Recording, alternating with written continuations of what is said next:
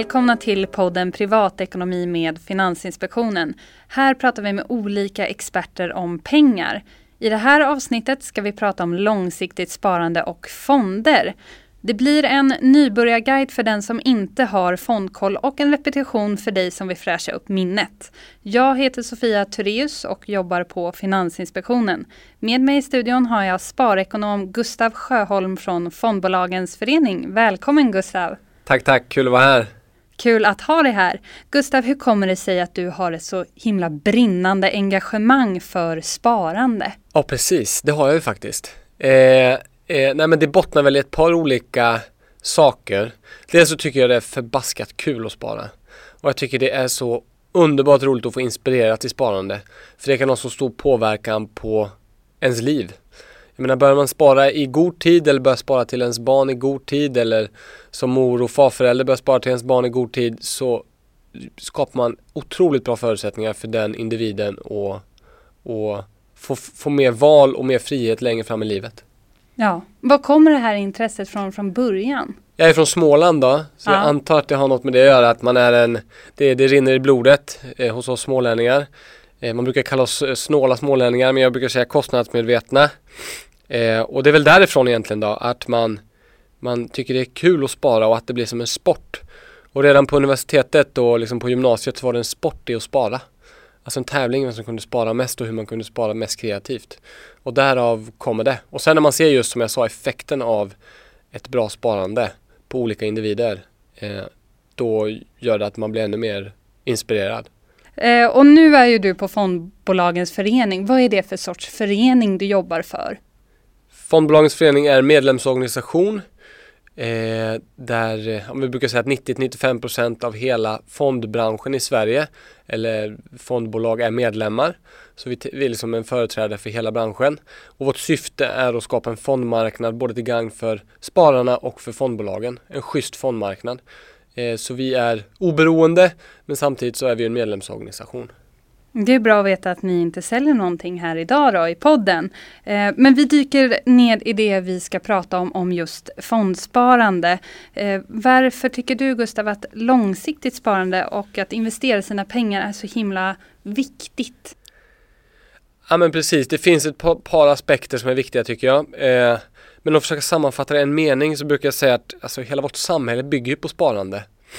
Eh, när du och jag sparar investerar vi samtidigt i något annat. Jag menar att du lägger undan pengar av din lön eller annat gör ju att de pengarna går till att investera i företag, i teknologisk utveckling som gör att världen och Sverige byggs starkare. Så för mig är ett långsiktigt sparande en win-win. Både när det liksom genererar avkastning, på lång sikt har det historiskt gener genererat jättebra avkastning för individen, men också för att företag får eh, kapital och, och utveckla och bygga vidare på det de är bra på. Mm, och det är ju superviktigt. Men om vi börjar från början. Vad är en fond egentligen? Ja men exakt. En, enklast möjligt att förklara det här är att en fond är en samling värdepapper. Alltså aktier eller räntor. Mest vanligtvis då för att göra det väldigt förenklat.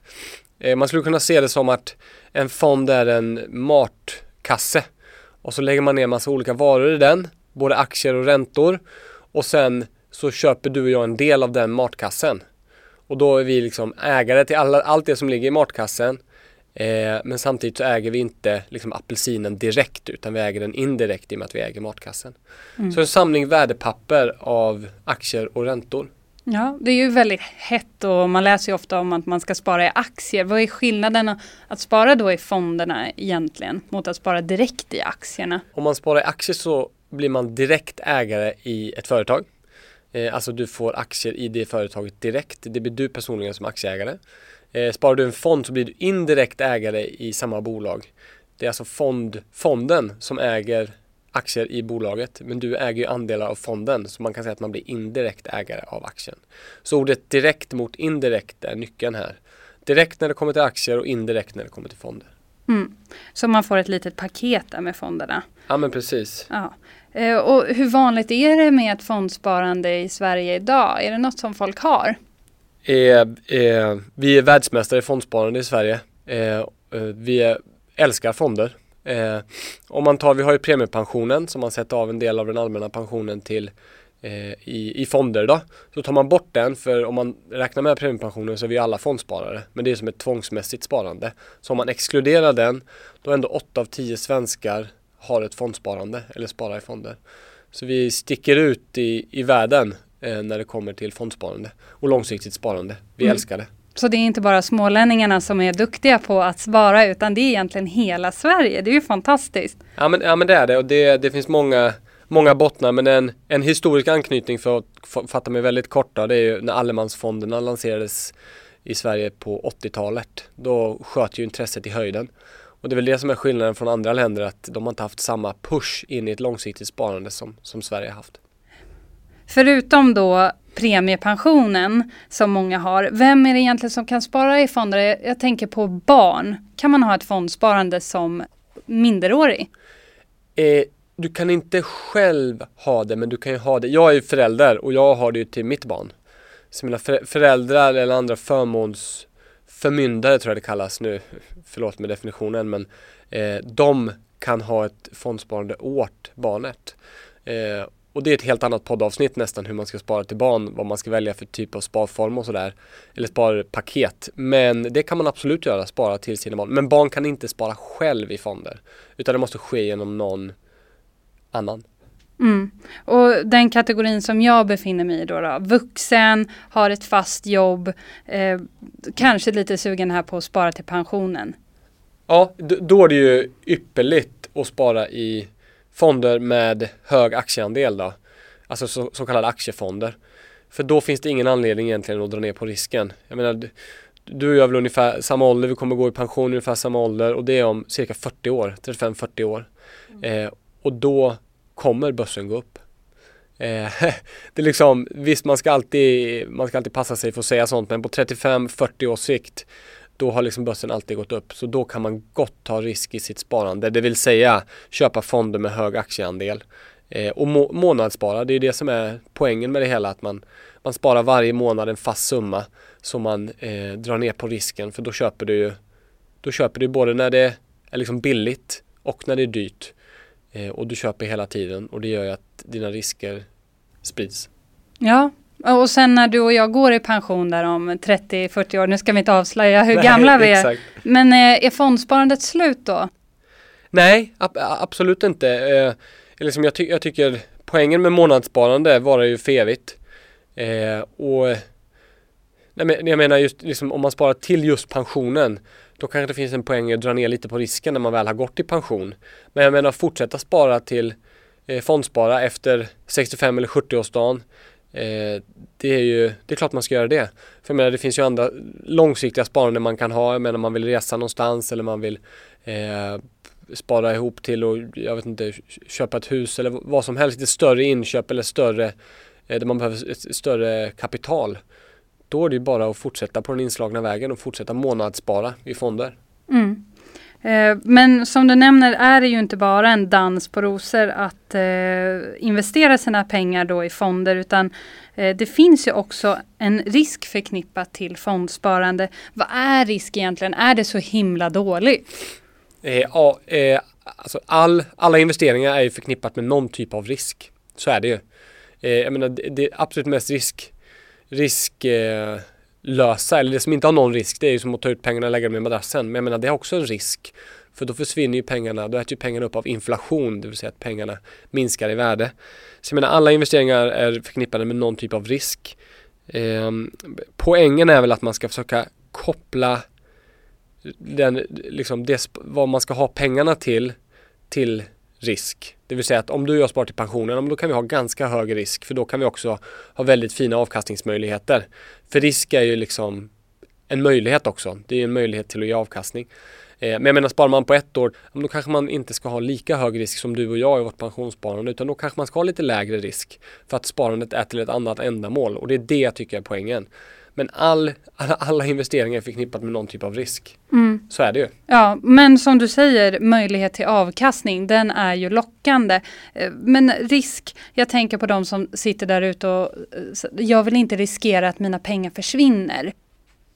Nej, nej, men, nej men visst, och det, det vill inte jag heller. Vill man inte att sina pengar ska försvinna, eh, då, ja, men då, då ska man ta risk efter det. Då kanske man ska ha en, liksom en sparportfölj då med ganska hög andel, antingen att man ligger rent alltså, likvid eller liksom på ett konto, en del av pengarna, eller att man ligger i räntefonder med andra pengar och så har man kanske lite i aktiefonder. Då får man liksom ha en fördelning som passar ens egna sparprofil.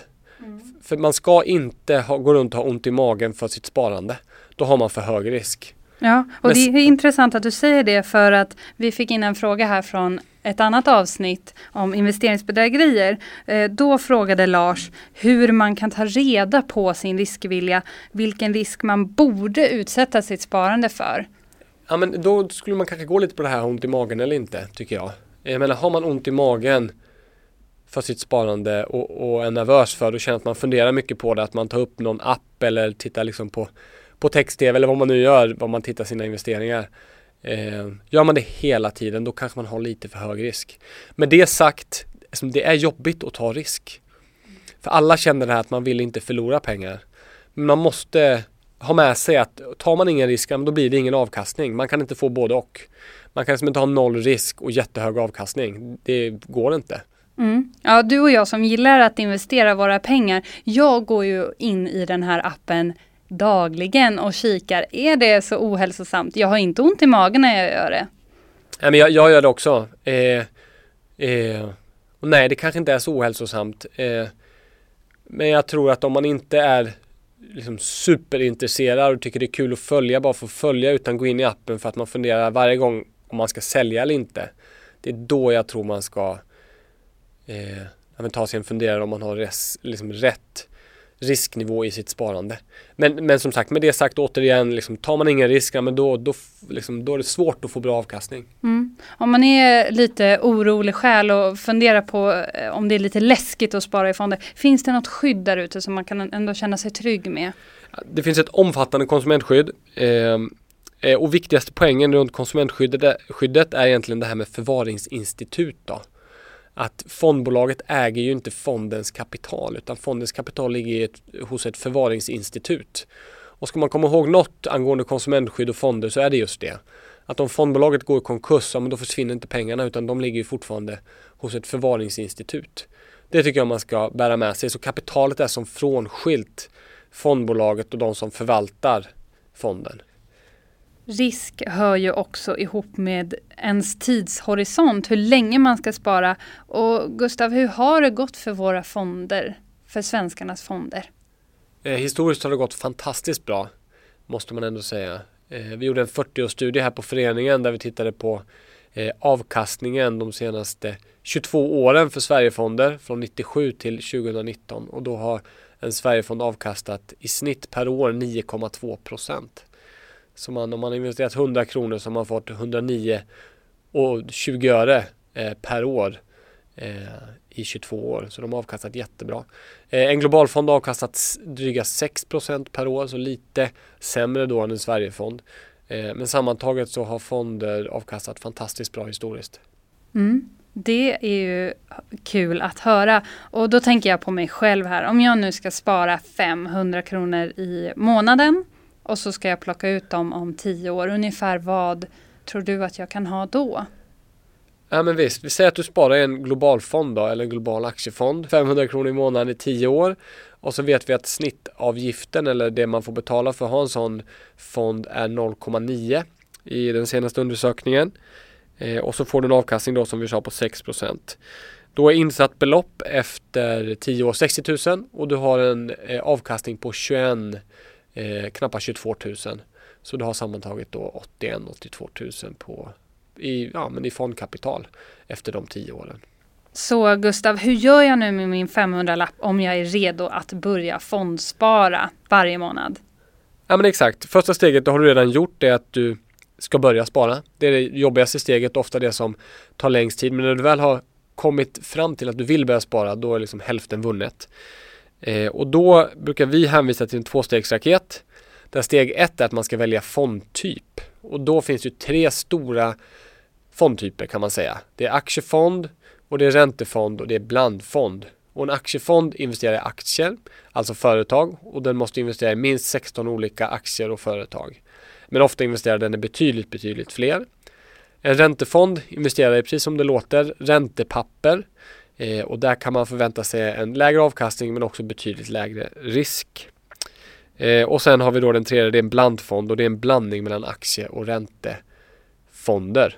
Eh, och där får man ha lite större, där får man läsa på lite mer som sparare. För det, det skiljer mellan fonderna hur mycket aktier och hur mycket räntor de har i sin blandfond. Så där gäller det att bara läsa någon 5-10 minuter extra som sparare bara så man ser att den här typen av blandfond eh, investerar som jag tänker.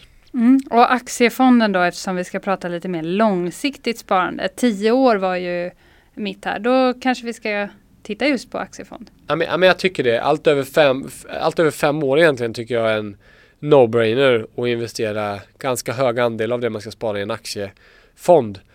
Eh, allt under det, ja, men då kanske det, det beror lite vad man ska ha pengarna till men då tycker jag man kan ha lite mindre del aktie, aktier eller en aktiefond då. Eh, men för att gå tillbaka till den här tvåstegsraketen då. Då, då var vi inne på att hitta rätt fondtyp. Så man väljer då mellan aktiefond, blandfond och räntefond. Och man behöver inte liksom välja en av dem men man kan välja en kombination av dem. Eh, men vanligtvis då om man sparar till pensionen kanske man har 70-80% i aktiefond. Eh, 10% i räntefond och 10% i blandfond eller 20% i blandfond. Med ganska hög aktieandel. Och när man har gjort det eh, så är det steg två. Och det är att man väljer fond. Man väljer specifik fond att investera i. Och då finns det ju väldigt många fonder att investera i som svensk och det är ju fantastiskt och jättekul. Men det kan ju vara lite av en djungel i början. Ja, hur många fonder finns det där ute? Som vi svenska sparare kan investera i, eh, då finns det över 3000. Mm. Det är ett eh, tufft val att välja mellan 3000. Jättetufft. Eh, och det är därför, jag menar, du kan antingen välja att skriva ut alla och sen kasta pil, men det brukar ge ganska dålig, dålig träffsäkerhet. Så ett bra tips där det är att gå in och jämföra historisk avkastning på de här fonderna. Och då kan man ta hjälp av olika fondjämförelsehemsidor som vår egen då Fondkollen eller Morningstar. Då kan man ranka på olika tidsperioder och se vilken, vilken avkastning eller vilken värdeökning de här olika fonderna haft i jämförelse med, var med varandra. Så då jämför du räntefonder med räntefonder, blandfonder med blandfonder och aktiefonder med aktiefonder. Eh, och så den, den parametern kan man ta in och då kanske man får en topp 10 som man tycker ser intressanta ut. Och sen då smålänning som jag är så tycker jag man ska ta in det här med eh, kostnadsmedvetenheten. Att man, man ska få det man betalar för. Jag menar går jag och köper en ny cykel då, som kostar jättemycket pengar jämfört med en som inte kostar så mycket pengar. Ja, men då förväntar jag mig bättre kvalitet på cykeln som kostar mer pengar. Och så tycker jag det ska vara i även det här konsumentbeslutet, eh, ja men som i alla konsumentbeslut, att man ska få det man betalar för. Betalar man en relativt sett hög avgift, då ska du få avkastning för pengarna. Eh, så det tycker jag man ska väga in, det vill säga kostnadsmedvetenheten, att du får det du betalar för. Eh, men sen eh, så finns det andra grejer man kan välja in också. och det är hållbarhet exempelvis som har seglat upp på, på radarn här de senaste åren. Att man, man, man väljer en fond eller väljer bort en fond baserat på hur den tar in hållbarhet i sin placeringsstrategi. Eh, och det är ett ganska luddigt begrepp. Jag tror du och jag Sofia, vi definierar ju alldeles säkert hållbarhet på olika sätt. Och det gör också fondbolag. Så där vill det också till, precis som när man ska köpa en blandfond, att man läser på 5-10 minuter extra så fonden eh, liksom, så fonden eh, tänker på samma sätt när det kommer till hållbarhet som en själv. Så det var steg två. Då har man kanske kommit fram till en bruttolista. Ja. Fem, tio fonder. Men de här fem, tio ja. fonderna, om vi bara pratar lite mer om det. Eh, vad finns det för typ då av aktiefonder som man kan välja på? Länder, global, indexfonder hör man ju ganska ofta. Ja men vi, precis, vi kan börja med den vanligaste då. Om vi börjar med fond, den stora fondkategorin aktiefonder. Då är den absolut vanligaste för, för oss svenskar det är global aktiefond. Då är det en aktiefond som investerar i företag och aktier över hela världen. Och den speglar då världsekonomin.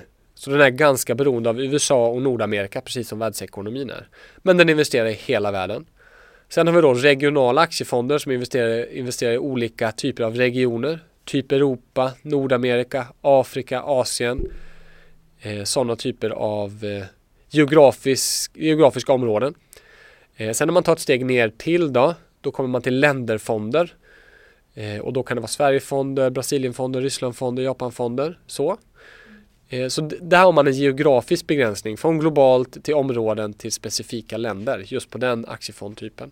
Jättebra och då kan man ju välja den kategorin som man vill ha när man eh, är där ute och väljer bland de här 3000 fonderna, eller hur? Ja, ja men visst och, och på, på, på de här fondjämförelsehemsidorna jag hänvisade till tidigare, då kan man ju faktiskt sortera på det redan från första början, det vill säga i det här steg ett då som vi gick igenom när man ska hitta rätt sorts fondtyp.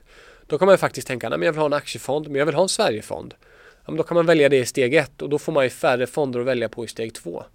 Så det kan vara en ganska bra, ett bra tips och redan tidigt i sitt fondval tänka på vilken typ av aktiefond eller annan fond man vill ha. Mm. Och eh, när jag har gått igenom dina två steg här, vart köper jag sen fonden? Ja men det kan du ju göra nästan överallt höll jag på att säga. Men eh, eh, man kan köpa det i, via sin bank eller via andra institut eller andra förmedlare. Eh, och ett, ett bra tips där tycker jag kan vara att försöka samla det på, inte ett och samma ställe, men kanske ett par ställen så man inte har för många olika appar och inloggningar som gör att det blir svårt att och, och liksom, svårt och jobbigt att följa en sparande. Så försök samla det på så få ställen som möjligt. Eh, sen kan man väl säga att eh, fondutbudet skiljer väl lite mellan, jag menar, de allra största bankerna och, och de här lite mindre förmedlarna, men eh, inte så jättemycket ändå. Så jag tycker det finns, det finns en poäng i att ha sparandet och ens ekonomi på samma ställe för det gör att man, det blir mer lättillgängligt och det är roligare att följa. Mm, ja men det är bra och så har jag valt institut här då, ett som jag känner mig bekväm med. Och eh, vad eh, tycker du man ska ha för skal som det kallas, ISK kapitalförsäkring? Ja, ja men visst, eller en helt vanlig aktie och fonddepå eh, går ju också bra. Eh, nej men där tycker jag man ska tänka lite på vilken avkastning eller liksom vilken vinst då eh, man tänker att det här sparandet kommer generera. Eh, om man till exempel väljer att spara i räntefonder som har en eh, lite lägre avkastning, men ja, som vi var inne på lägre risk, då kanske man inte ska välja investeringssparkonto, för då skattar du ju faktiskt på kapitalet årligen i en schablon, schabloniserad räknesnurra. Då kanske man hellre ska välja aktie och fonddepå för vinsten blir lite mindre, men då är det ju jag vet inte om man ska säga gynnsamt, men fördelaktigt rent skattemässigt att ligga på ett vanligt aktie och fonddepå, det vill säga att du skattar på vinsten du gör.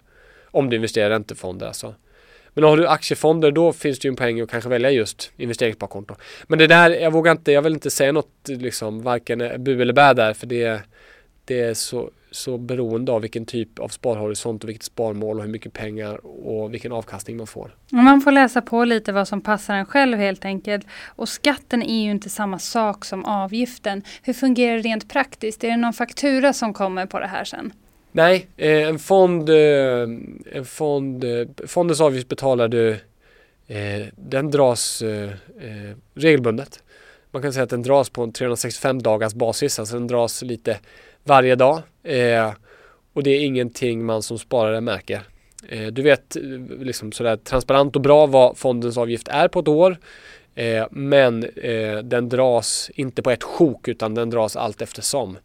Eh, och när man ser då avgiften på ens sidor, då är avgift, när man ser avkastningen på en sida, då är avgiften alltid dragen. Mm. Och eh, nu när jag har valt vilken fond och hur mycket jag ska ha i fonden och eh, hur ofta jag ska sätta in då om det är ett månadssparande. Hur ofta tycker du att jag ska gå in och titta hur det har gått sen? Ja, men så ofta du tycker det är kul. Men kanske minst en gång i kvartalet. Minst en gång per halvår. Men min rekommendation och mitt tips är att man bör nog göra det eh, en gång i månaden. Det är som, för, liksom, ju mer man kollar, ju mer man sätter sig in i det man sparar i, desto roligare blir det oftast.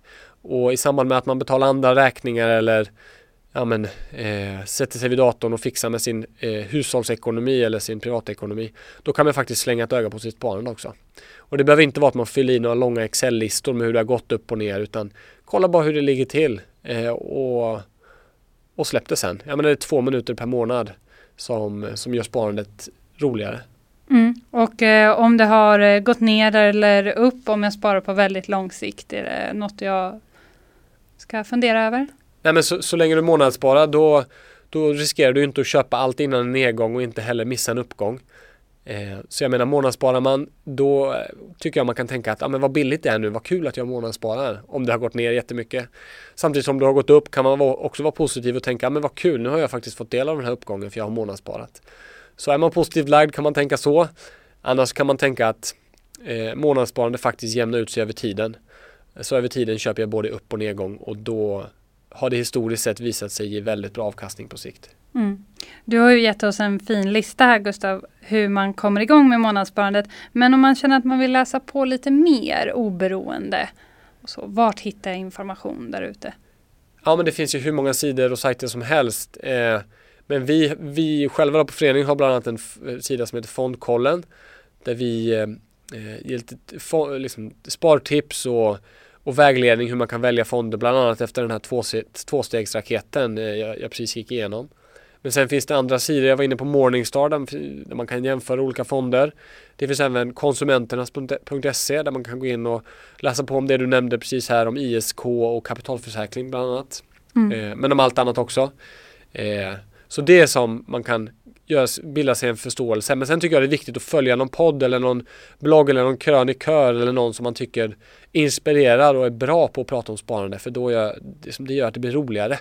Det är roligare att följa någon profil som som är duktig på det den gör. Det eller skaffa sig en, ja, men en bra app kan vara ett tips också. Så man kan få lite, eh, ja, men det gör lite roligare att spara. För sparande är svinkul. Det är bara att man ska inse det. Och med de visdomsorden så avslutar vi den här säsongen. Och lyssna gärna på tidigare avsnitt om kortsiktigt sparande och investeringsbedrägerier. Tack för att du kom hit Gustav. Tack. Och tack för att ni har lyssnat.